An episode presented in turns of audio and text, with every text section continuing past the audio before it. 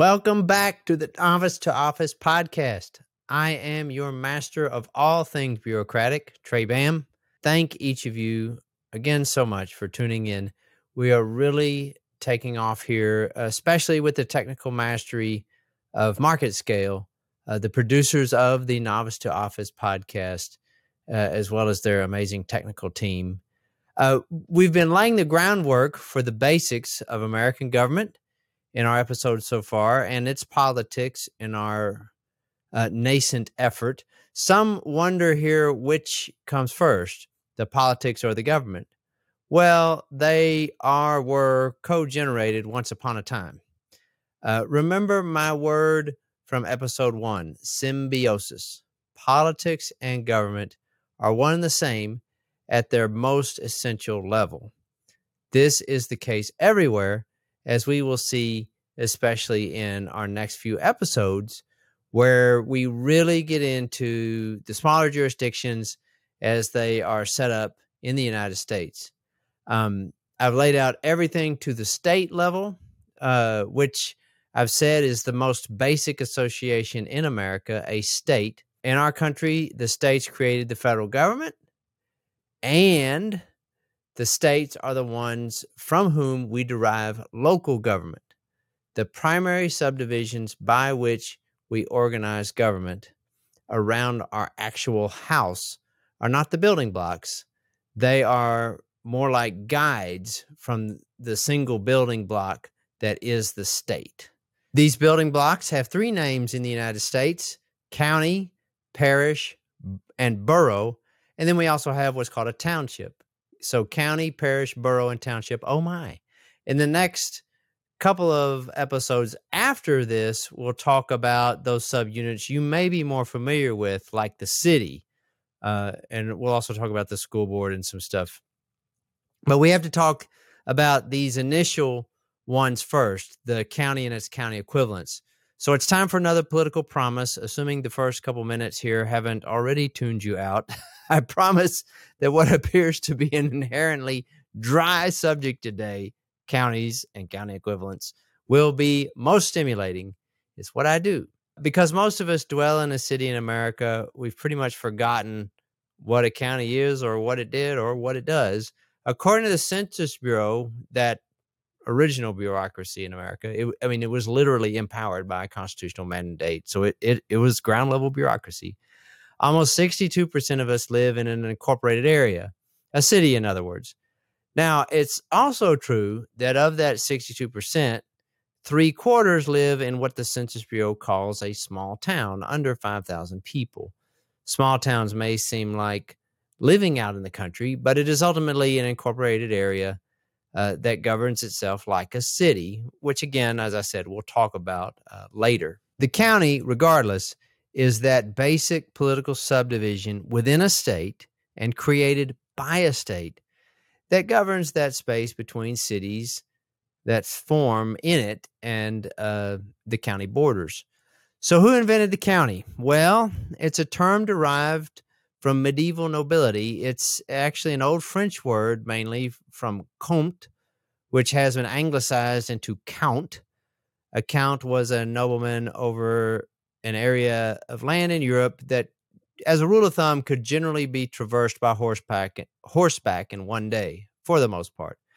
When the Normans conquered England in 1066, the imported term count came with them and it was applied to earldoms and shires already there as though to those two political units were similar. So in English, the name just got extended out to county. so county. Uh, the word shire, as I said, is a Saxon term that was already assigned to the subdivisions that were forming in England uh, back in the Middle Ages. Americans have left the term to the exclusive use of Middle Earth, but there is one remaining form of it in government, uh, the word. The English and later the Normans had a feudal uh, officer called a reeve. Okay, think Superman. In the old manorial estate system of Europe, the reeve was kind of a foreman, overseer of the peasants who had various obligations to the Lord in terms of working the land. So it was kind of one reeve per manor per group of peasants. But if a lord had the lands that covered an entire shire, uh, that other that unit, he would be called the shire reeve. Let me say that again: shire reeve, sharive, shreve, sheriff. Ah, see what I did there? So the term came across the Atlantic as a county level type of manager of the people.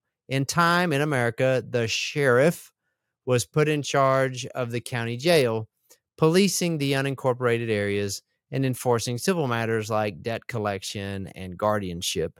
In Old England, the reeve was often elected by the peasants, by that group that he oversaw, just like the sheriff would be in the New World. He would be elected independent of a county government. But back to the county itself, the place where the sheriff works. It's also no coincidence that the word county is an anagram with the word court. Uh, court, again, goes back to England and France, and it would follow that English settlers would use the same type of governance in their colonies. Uh, before the Revolution, uh, the American Revolution, the magistrate presiding over a court was an agent of the crown. Only the king could appoint him. Afterward, uh, this individual would simply become the judge. And in keeping with the revolution and its principles, the judge would be elected by the people. Uh, now, here's where it gets a little confusing. In most counties, parishes, and boroughs in the United States, there is a law judge, okay? A regular judge. In other words, the judge you probably think of when you hear the word, who presides over disputes and prosecutions in a black robe. Uh, but there's also a county judge who does the actual administration of the subdivision. Uh, in many counties, this is called a county executive. He or she uh, has other names in other states, but it is the county judge who is the primary official of the subdivision. Uh, he or she is official number zero, in other words. As the nation got settled and the states began to organize counties, they would uh, literally just create the lines on a map and tell the people to start things off by electing a judge. Uh, the people would then do this, and the judge would convene court under the shadiest tree he could find and they would go from there, adding offices and buildings and services as they needed them, uh, usually starting with the sheriff. Um, we'll talk more about all these other offices here in a minute, but they are basically ways uh, the role of county judge or county executive has been delegated over centuries of American democracy. Uh, they kind of evolved. But the basic top offices are judge, both for the law and the executive judge and sheriff. In 1803, President Thomas Jefferson wanted to purchase New Orleans from Napoleon, who he heard needed cash. Jefferson knew that the key to long term growth and security to the country would be to control the Mississippi River from both ends, uh, up in the north uh, as well as down as it emptied in the Gulf of Mexico. Our old friend James Madison was the Secretary of State for President Jefferson, and he told his buddy James Monroe to go to Paris and buy New Orleans. Monroe approached Bonaparte with the proposal. He was authorized to offer $5 million for New Orleans. Bonaparte, in a hurry to get a deal done, said, actually, for $15 million, or, which is about $335 million today, uh, for $50 million, I'll give you New Orleans and our entire North American claim up to British Canada, out over Texas and out west to the Spanish Rockies. But then Napoleon said, This is the only deal you're going to get. so it's 15. In other words, I really need the $15 million fast because the British are breathing down my neck. And, and Monroe made the deal. He knew a good one when he saw it. Uh, in addition to doubling the size of the United States, the Louisiana Purchase also brought with it much French culture and ways of doing things. We all know about jambalaya and Mardi Gras, but we also got a different name for the county level subdivisions, the parish, when we got Louisiana. Now, this is an amazing word, especially in the context of American government, parish. A parish is a religious word. The word parish has a long history but its root is in ancient Greek, which means basically a home away from home. That's what parish means. Um, ancient Christians seized upon the word as they were getting organized and organizing their churches. That we know that the basic church unit surrounding a physical building is called a parish. So, believing their true home to be in heaven with God according to the promises of Christ, the early church called their physical churches literally their homes away from home, their parishes. And pretty much every church, denomination uh, in the West, in Europe, with the exception of American Protestants, Protestants over here, kept that organizational unit going. Uh, France settled at the mouth of the Mississippi River in the 1680s, primarily as the southern outlet port for their empire of fur trading, which you know went all the way up into Canada and the Great Lakes. The way that both the French and the Spanish colonized was through communities built around a Roman Catholic church. Uh, therefore, they called their settlements by the church name of parish. That just seemed simple to do. By the time of the Louisiana Purchase, the use of the term parish to describe a area like we talked about had become so entrenched that the first state of Louisiana simply kept the term when they began uh, their admission processes to the Union and then organized their counties after 1812. So, what is really a religious term has now become a government one. We have one other county type name in America, and that's the borough. 48 states have counties, though Connecticut and Rhode Island just have them in name. They don't actually have county governments um, because they're so small. So they just kind of have counties that exist on a map. And then 48. So Louisiana has parishes, as we just mentioned, 49. Well, Alaska chose to go with the name borough for its subunits. Now, borough uh, is also in New York City, and it's unique there because uh, their counties are inverted around the city. um, so their city straddles five boroughs, which are like counties within the city. But Alaska chose borough because they were so sparse and they had huge areas of the state that, that they couldn't form a county out of, mainly because of no tax base. So they just kind of used the word borough for both the organized areas and the not and not uh, for their county equivalents. Well, Americans also have another sub association uh, that's just beneath a county. Um, what is it? I will tell you after my famous shameless plug. Are you ready to become a change agent in your community? Are you tired of the same old people running your local government? Well, your country needs you in office now more than ever. My name is Trey Bahm, and I have a lifetime of experience in politics and government. I have either managed or supported more than three dozen campaigns. I want you to get elected in your community, and I can train you with my new innovative online course, Novice to Office. Novice to Office instructs the beginning candidate in everything they need to know to win their election. That's right. I condense the expertise and knowledge used by political professionals and make it available to you. My course will teach you the three core concepts of campaigning you can use to be successful at winning your election. If running for office is something you've thought about, but the how to seems vague or intimidating, Novice to Office takes away the mystery. In my course, you'll learn how to use social media to reach those likely to vote in your election. You'll be provided with a draft budget and learn the basics of fundraising. You'll be able to organize a strong and effective get out the vote effort and I will take the information you provide and craft a message that can be tailored for any occasion. My course also includes a 30 minute one on one consultation about delivering your message, and we'll also discuss what's unique about your campaign. That's two hours of professional guidance. Using my approach, 80% of my clients either won their election outright or made the runoff, sometimes having never even set foot in the public square. There's no reason state of the art political consulting should only be available to those who can raise the most money. Novice to Office makes consulting that normally costs thousands of dollars available for less than 500. The course, its templates, all upgrades, and discounts on additional consulting and future modules will be yours for a lifetime. Click the link below or sign up at novicetooffice.com and become a change agent for your family, your neighbors, and your community. That's novicetooffice.com.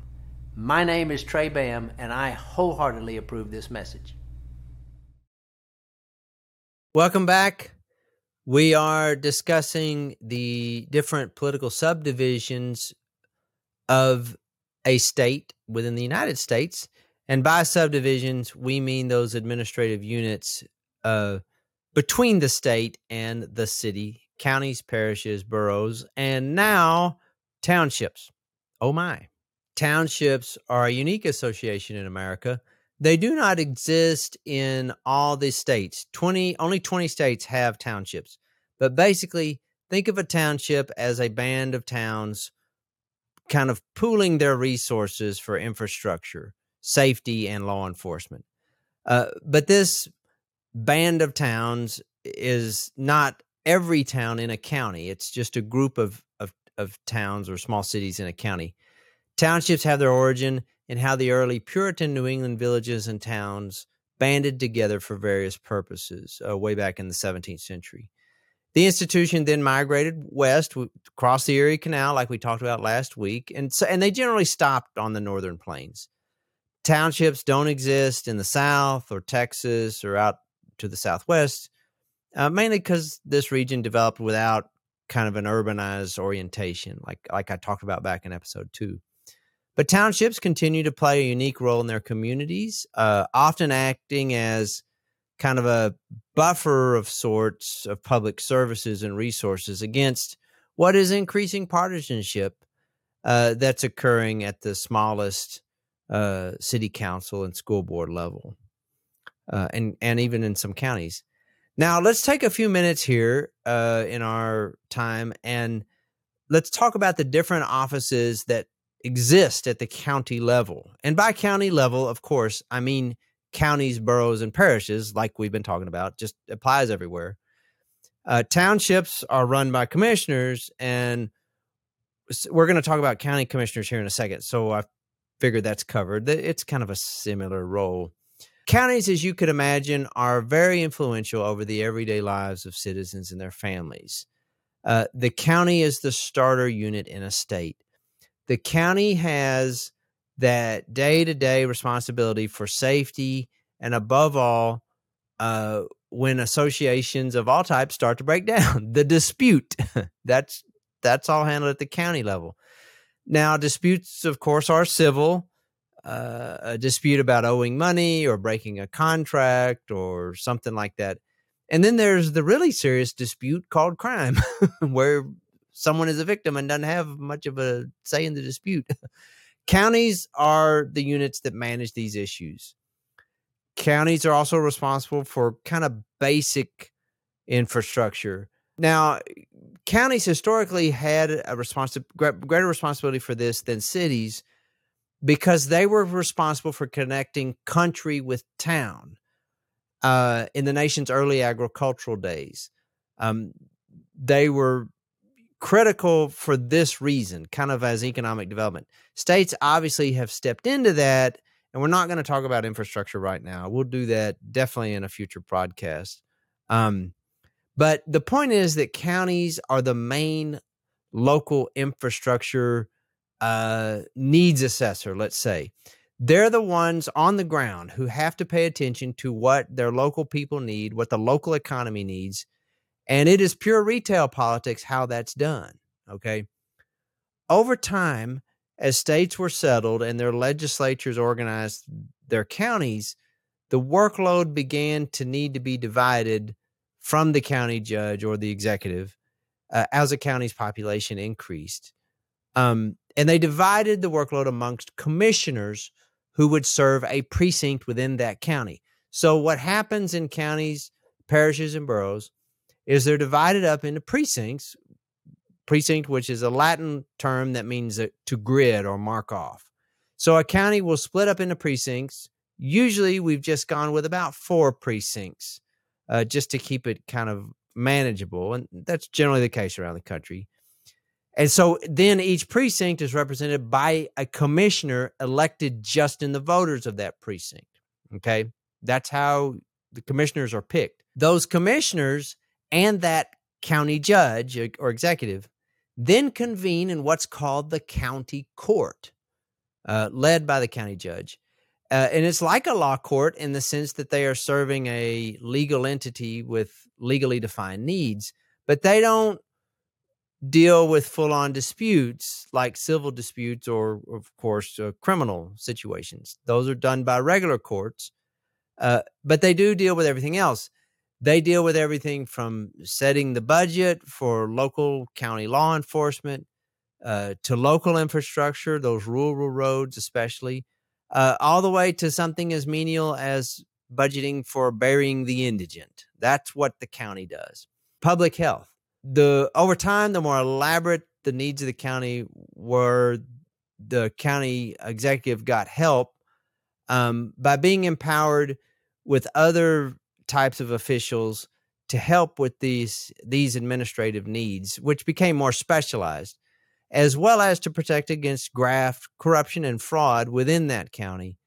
Um, you could imagine that a given county judge or a county executive, especially out in the country, kind of with limited transportation and communication, could become very powerful, like a little miniature gangster boss.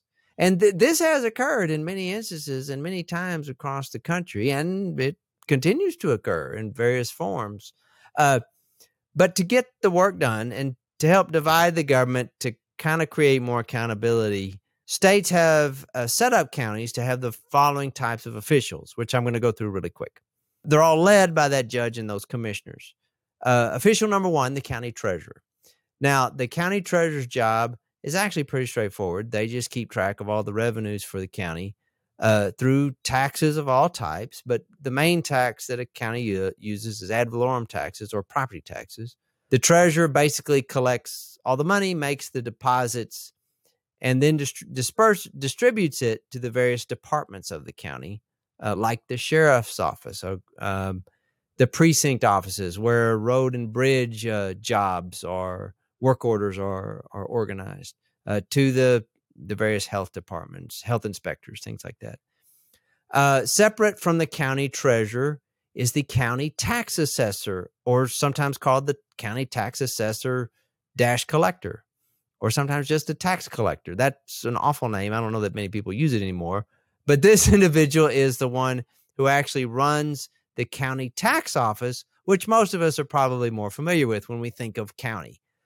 Uh, this is the guy or gal who has that office downtown where you go in and pay for your vehicle registration or you get your boat title. You can also pay your property taxes there and all that kind of stuff. The guy or gal who runs this office um, is kept separate from the county treasurer, uh, kind of for obvious reasons. It may not seem efficient, but the idea is that the assessor collector shouldn't be the same person as the one who collects the uh, deposits the money. Uh, the basic idea again is to so that the people have accountability uh, for these people, and they're also responsible for, for customer service. A lot of people don't know this. A lot of folks gripe about the tax office mainly because they're having to go in there and pay something they don't want to pay. But I mean, let's be honest. We've all been in county tax offices where maybe the line didn't go so fast, or maybe the lunch break seemed to not be held at lunch. It seemed to always be held when we were there. Um, a lot of people don't realize that the guy, guy or gal who runs the the county tax office in almost all counties and parishes and boroughs is an elected res- official responsible for customer service. So I'm the one who let the cat out of the bag. If you are a county tax assessor collector out there who just suddenly drew a primary opponent, I am the one to blame. We also have at the county level uh, our county auditor. Uh, now, this spot is not often elected. In fact, it, it's rare that it is. Often, county auditors are appointed uh, because it's a very specialized job, and they're the ones who do what it sounds like. They just check the books. In many counties, especially smaller ones, Uh, this spot is maybe rotated amongst local CPAs or spe- professionals um, just to kind of keep everyone honest. And it sometimes just pays very little. It's kind of a community service, but that's the county auditor. Finally, we have the county clerk. Now, there are many other elected offices for counties and parishes and boroughs, and, uh, but I'm going to end the dental surgery here by just talking about the county clerk because it's very important. The county clerk job may seem kind of simple in that they simply keep the records, but that record keeping can become a huge job even in a smaller county. The clerk primarily keeps what they call vital records, okay, that like the birth and the marriage and death certificates. Why do we have these certificates? Because they are key to establishing relationships in legal matters. Without them, we can't get a driver's license. Uh, with someone may not be entitled to claim part of an inheritance, or a widow may not be able to collect her deceased husband's uh, insurance uh, without these certificates. The clerk has to keep up with all this and run an office that collects these records and maintains them. And in, in the digital age, in a very advanced way. In many instances, the clerk is also the local official who actually runs the elections, uh, or they supervise an, an election specialist. So it's very important in past history, not that long ago, really, uh, an independent county clerk, if there wasn't an independent county clerk, local officials would sometimes engage with in monkey business with the records, especially if they didn't want something to happen. So, you know, there are all these old tales. I mean, you can kind of Google them and look them up in old newspapers where maybe the records were in a warehouse or in the courthouse itself, and and it would all suddenly catch fire, and the records would get get lost um, you know, usually to get around something legally. Well, the county clerk is the person accountable to the public to maintain these records. I'm sorry I haven't had as many stories in this episode. It is more textbookish. Uh, but to stress the importance of the county clerk, I'll tell one. In 1828, when Andrew Jackson was running for president the second time against uh, someone who became his archenemy, John Quincy Adams from Massachusetts, who was the incumbent, Adams' campaign went after Jackson's wife, Rachel, uh, because there was no divorce document from her first marriage. She had lived on the frontier and her first husband, and when they split up, they simply engaged in what was called self divorce, which I guess, okay. and there was no record of the matter. They just kind of did it. And then she met Andrew Jackson and they married uh, only later to realize, hey, did you have that original document? No. Oh, so they went and married again. But during the campaign, Adams camp just went after the Jacksons as as immoral, wild people, and it was just brutal, even by the today's standards. The things they did to her, I mean, it would make your toenails curl. So the county clerk is important.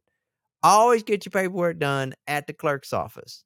Otherwise, what happened to Rachel Jackson? It was another version of symbiosis, but the negative version version of symbiosis of politics and government. One day I'll have to do a, an episode dedicated only to symbiosis. Symbiosis is a lot like the force. There is both light and dark. As we conclude, I want to show you really quick a copy of a county budget. If you haven't picked up on it in, in our podcast by now, one of my goals is to convey practical empowerment on where you can look up what's going on in your government, especially in your local government. Uh, I want you to be able to, to know because it's all out there. And if it's not, that's a point of contention. Uh, remember, local government, county government especially, has a lot of impact on you. So here I have a copy of the budget of Hunt County, Texas. Hunt County is my home and where I've lived most of my life before moving to Metro ATX.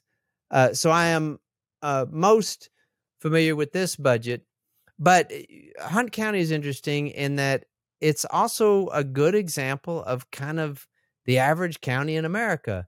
The average U.S. county and its equivalents uh, which we mentioned is right at 100,000 people.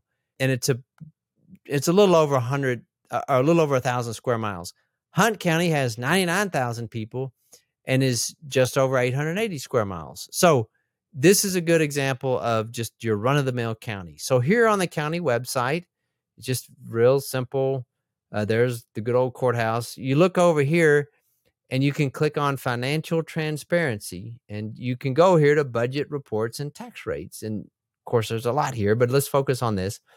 You can click on county budget and financial reports, and here's the budget for fiscal year 23 through 24. So it's it's starting, it's getting ready to start because they start in October most most fiscal years, and this will go into next year. So here are the the different documents. Um, and uh, here's the meeting minutes. Here's the proposed budget, and here is what um, I want us just to look at very briefly, super briefly. At that way, you can just kind of have an idea of what a county does and how significant it is. So here's a good old Judge Stovall's certifying signature. Um, here are all the officials of the county. Um, and again, I didn't talk about like the law courts. Uh, we'll do that definitely a different time when we talk about the judiciary. Here's the appraisal document. And here's just a summary of the budget. And this is all we'll look at. But just so you have a clue, see up here, uh, here's there's a category called maintenance and operation. Well, that's what it says maintenance of existing county assets like roads and various facilities, but it also includes the salaries of the county employees. This category. Different counties and parishes and everybody, they do it differently. But at good here in Hunt County, they call it fund number 10. Maintenance operation includes all of the, the that's everybody's pay that they're getting. Uh, now, the different precincts, they don't have them named as precincts, but they have them classed as road and bridge one, two, three, four. Those are the precincts. And this figure over here is what they're budgeting to actually spend on building roads, the, the physical supplies and uh, construction. So that's what that means. Now, down here, you have uh, um, various other uh, line items but look, I, w- I want you just to kind of see. Let's see here. We've got like, okay, that's for the district clerk, which again, that's part of the ju- judicial system. Um, but elections administrator, county clerk records management, okay, different archival fund. These justice court technology, clerk archive fee, these are all the a lot of these are the costs and line items related to keeping those records that I talked about. And that's that's why the county's so important. I mean, that's what it does. It's an impartial place to keep up with important simple records to maintain our legal system. Okay? So very important. It's you know, it's a nickel out of your taxes, but it's it's critical. And so that's just what they do. But here's the grand total. The Hunt County has for 23 24 fiscal year is going to have a uh, a budget of just under 110 million dollars. Okay, just that's the that's how much your average county costs to run, and I'm sure it's similar with maybe local price variations factored in, but but the same pretty much all over the country. Um, and then you know with a document like this, you can go. You know, it's very well put together, and, and it just breaks down and, and is in plain English as best it can the tax rates, which again we'll talk about taxes later on but um it talks about the various accounts and then it breaks it down um by department. Uh, now in this document they have some worksheets but it'll break it down by department. And you can see here is how much the different executives uh will earn. Um actually that's the worksheet. Let me go down here a little bit. You can go by each category and see this is how much we're spending on each office. So here's the county clerk, and there's number one elected official salary, and that's how much she's gonna uh, she's they're gonna get paid uh, in the next year. So that that's where you can find that out. That's how you know, and there's there's how much it costs to run the the department. Anyway, thank you for listening and for your patience. Uh, this one again is more academic. And uh, speaking of of dental procedures. Uh, we're gonna skip uh, probably a week just on our podcast Uh, and we'll pick it back up with actually, I think it's going to be two episodes on cities in America and just kind of how they run and kind of what makes them unique. So I'll there will be a little bit of a break uh, while I get my teeth worked on. Uh, then we'll pick it back up again after that. Uh, until then, keep it free.